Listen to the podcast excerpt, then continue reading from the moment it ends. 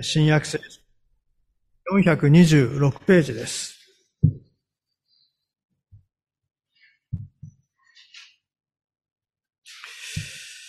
第二手モテの2章11節から13節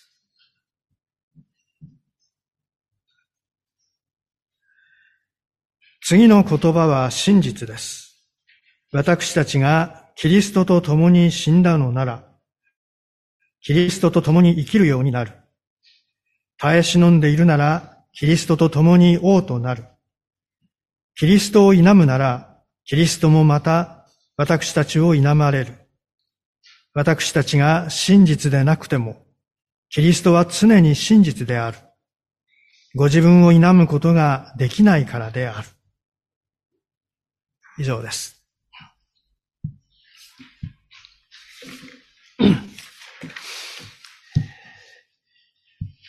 真実な主に期待してと題して、え今日は御言葉を考えていきたいと思います。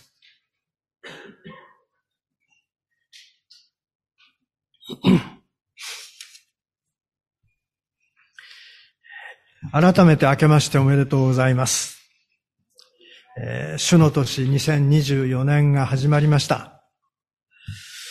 今年もよろしくお願いいたします。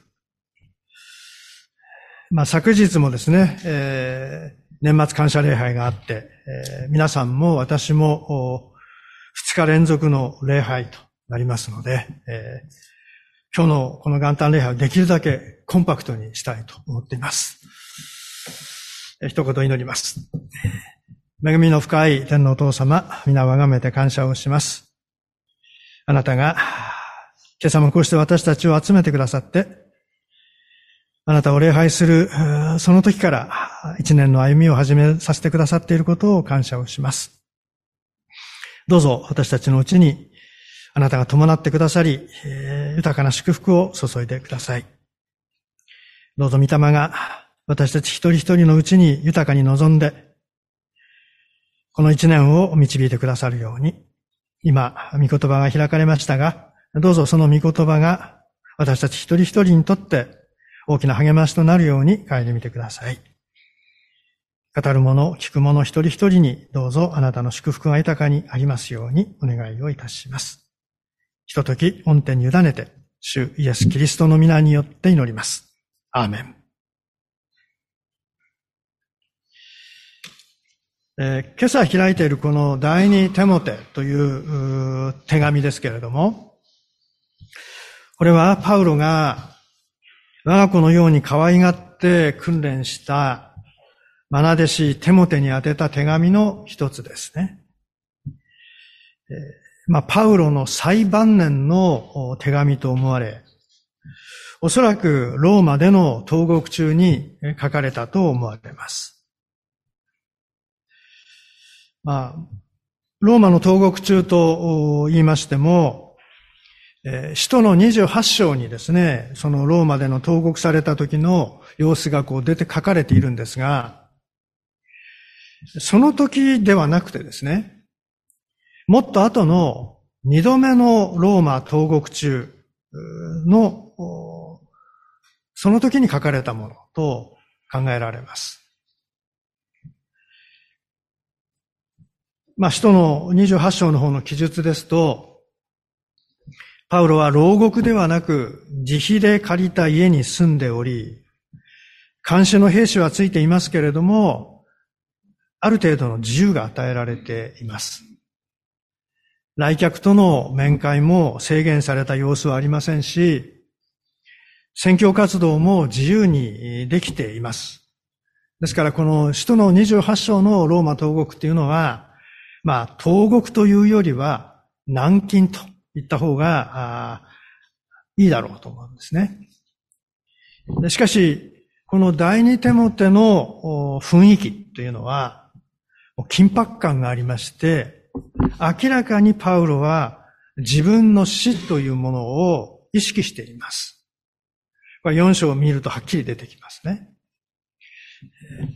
ですから、まあ、この手紙は、本当にその、使徒の28章のローマ投獄中ではなく、その後、本当にパウロがもう自分はやがて殉教の死を遂げると意識しているそういう中で書かれたもの。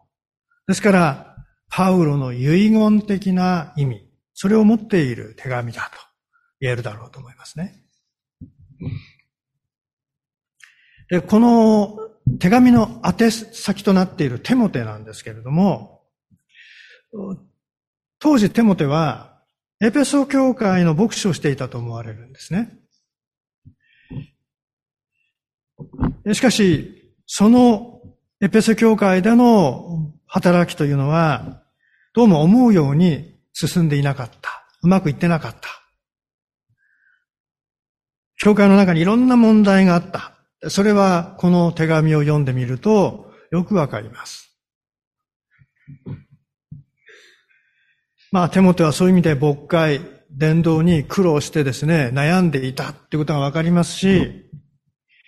それの、まあ、お父さん、ね、そして師匠的な、そのパウロが投獄されているっていうことが、一層手元の心を落ち込ませていたということがわかります。まあ、一章の六節、八節あたり、六節から八節のあたりを見るとですね、本当にこの手元がもう落ち込んでしまっているっていうのはよくわかります。一章の六節のところでね、パウロは、えー、私の安心によってあなたのうちに与えられた神の賜物を再び燃え立たせてくださいって言ったわけですよ。つまりもう消えかかってるってことですよね。それぐらい落ち込んでるわけです。しかも七節でね、神は私たちに臆病の霊ではなく力と愛と慎みの霊を与えてくださいましたっていうわけですよ。明らかにこれ、手モテがもう臆病の霊に取り憑かれてるってことですよね。そして八節で私の、私が主の囚人であることを恥じてはいけませんってこう書いてるわけでね。本当にそういう意味で、牧会生活に疲れ、で、自分の愛するパウロが投獄されているって、そういう中でもう本当にもう、ドーンと落ち込んでしまってどうしようもない状態になってるっていうね、そういう手も手であるわけです。で、その手も手に対して、自分が間もなく殉教するであろうということを意識したパウロが、まして、自分が召された後のことを託す、そういう意味を込めて、この手紙を書いているわけですね。で、今日はこの、その中の2章の11節から13節をこう読んだわけですけれども、まあ、今朝取り上げたいのはその中でも特に13節です。私たちが真実でなくても、キリストは常に真実である。ご自分を否むことができないからである。この部分ですね。で私たちが真実でなくてもとこう訳されている表現ですけれども、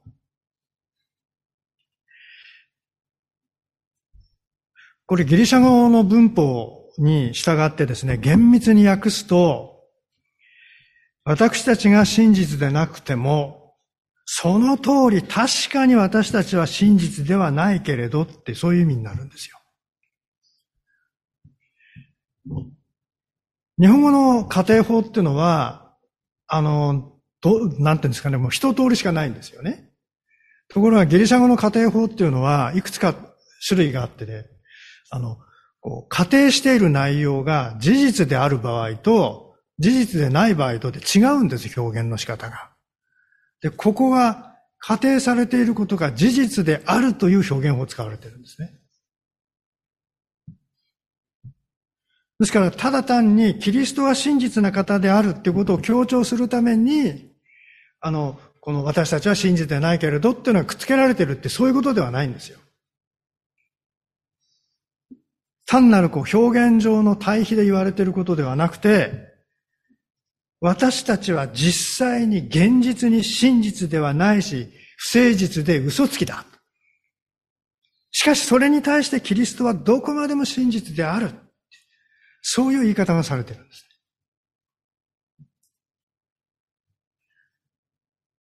でまあ、改心前のパウロ、当時はサウロと呼ばれていたわけですけれども、そのことを考えればよくわかるだろうと思うんですね。サウロはイエスを神を冒涜するものとみなしていました。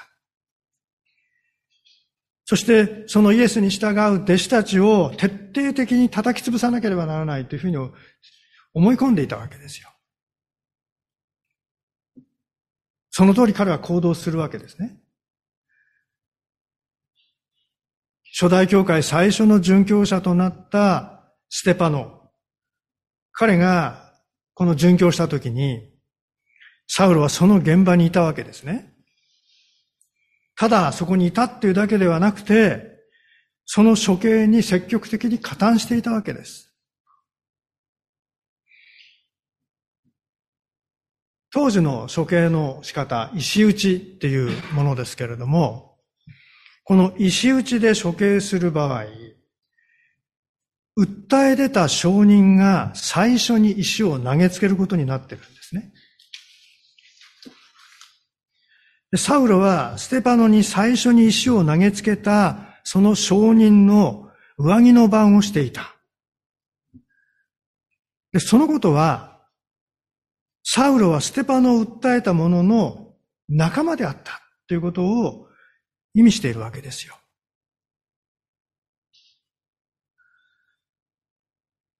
そしてその後サウロは教会を荒らし、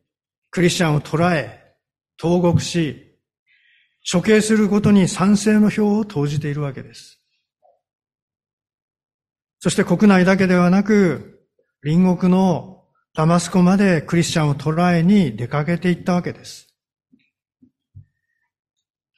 まあ、こういうサウロの姿というのは、まさに生まれたばかりの教会にとって、このサウロは最も恐ろしい存在だったということを意味しているわけです。ですから、そういうサウロっていうのは、神にとって真実ではないものの代表者というふうに言うことができるでしょう。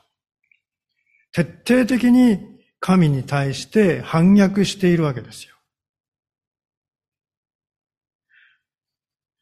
ですからパウロ自身も、このテモテ第二の手紙ではなくて第一の手紙の方の一章の十三節、あるいは十五節で、私は以前には神を冒涜する者、迫害する者、暴力を振るう者でした。とか、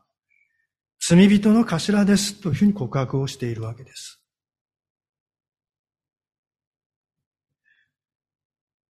神の前に不真実なものの典型というか代表のようなものとしてのパウロであったわけですよ。でもそのパウロの前に復活したイエスが直接現れ、それまでのすべての反逆行為を許し、違法人伝道のために違法人への使徒として任命してくださったわけですね。これは使徒の働きの九章のところにあるダマスコ登場での出来事です。で、ただ単にそこにキリストが現れて、お前頑張れよ、人の、違法人への人だからなって言って、で終わったわけではないわけですよね。そういうふうにパウロを任命した後、そのパウロに対して祝福を注いで、実際にパウロが違法人世界に福音を広める働きをさせてくださったわけですよ。当時の地中海世界、パレスチナから小アジア半島、そしてギリシャ、イタリア、スペインも含まれるかもしれない。その各地に福音を伝え、教会を立て上げさせてくださったわけですよ。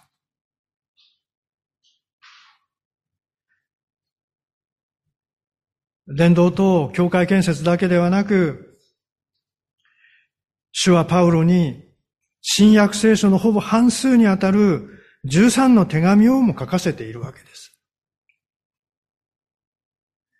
そしてまた伝道旅行の同伴者だったルカが福音書と人の働きを書いていますから、実質新約聖書の半分はパウロの影響を受けていると言っていいわけですよね。そう考えると、このパウロがいなければ、私たちが今こうして手にしている聖書のこの新約聖書の部分、あるいは今世界中に広がっているキリスト教というものがどうなっていたかわかんないって言えるわけですよ。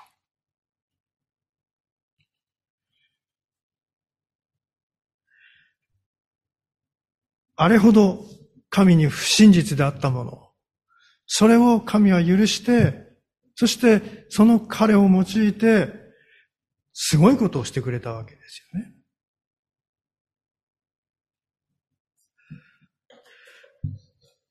反逆者、敵対者として不真実の限りを尽くしたパウロ、そのパウロを許し、使命を与え、その使命を全うさせ、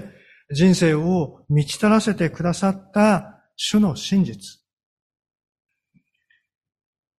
今、本当に牧会伝道に行き詰まり、そしてまた、パウロのことで悩み、気落ちしているテモテに対して、パウロは、ここで、私たちの状態がどうであれ、主は真実であり、最善をなしてくださる方なんだ、ということを示して励ましているわけです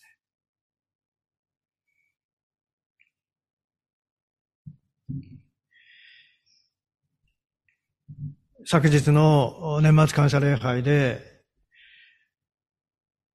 2023年も含めてコロナ禍の4年間、苦しく厳しい歩みを強いられてきたけれども、教会がより教会らしく、クリスチャンがよりクリスチャンらしくなるために、一番大切なものは何なのか。それをその中で考えさせられ、気づかされてきた。そしてまた私たちにとって当たり前だと思っていることが決して当たり前ではなくて、主の恵みのゆえに私たちはそれを楽しむことができていたんだっていうことを。そういうことを確認させられてきた4年間だった。そんなことを昨日、年末感謝礼拝の中でお話ししたわけですけれど、クリスチャンとしての私の歩み、また教会の歩み、のどちらも自分や教会の人たちの努力や知恵、それだけで成り立つのではないということ。もちろんそれも必要なんですけれど、それだけで営まれていくわけではない。一番の土台となるのは、主の恵みなのだということ。まあ、そのことを昨日確認させていただいたわけですけれども、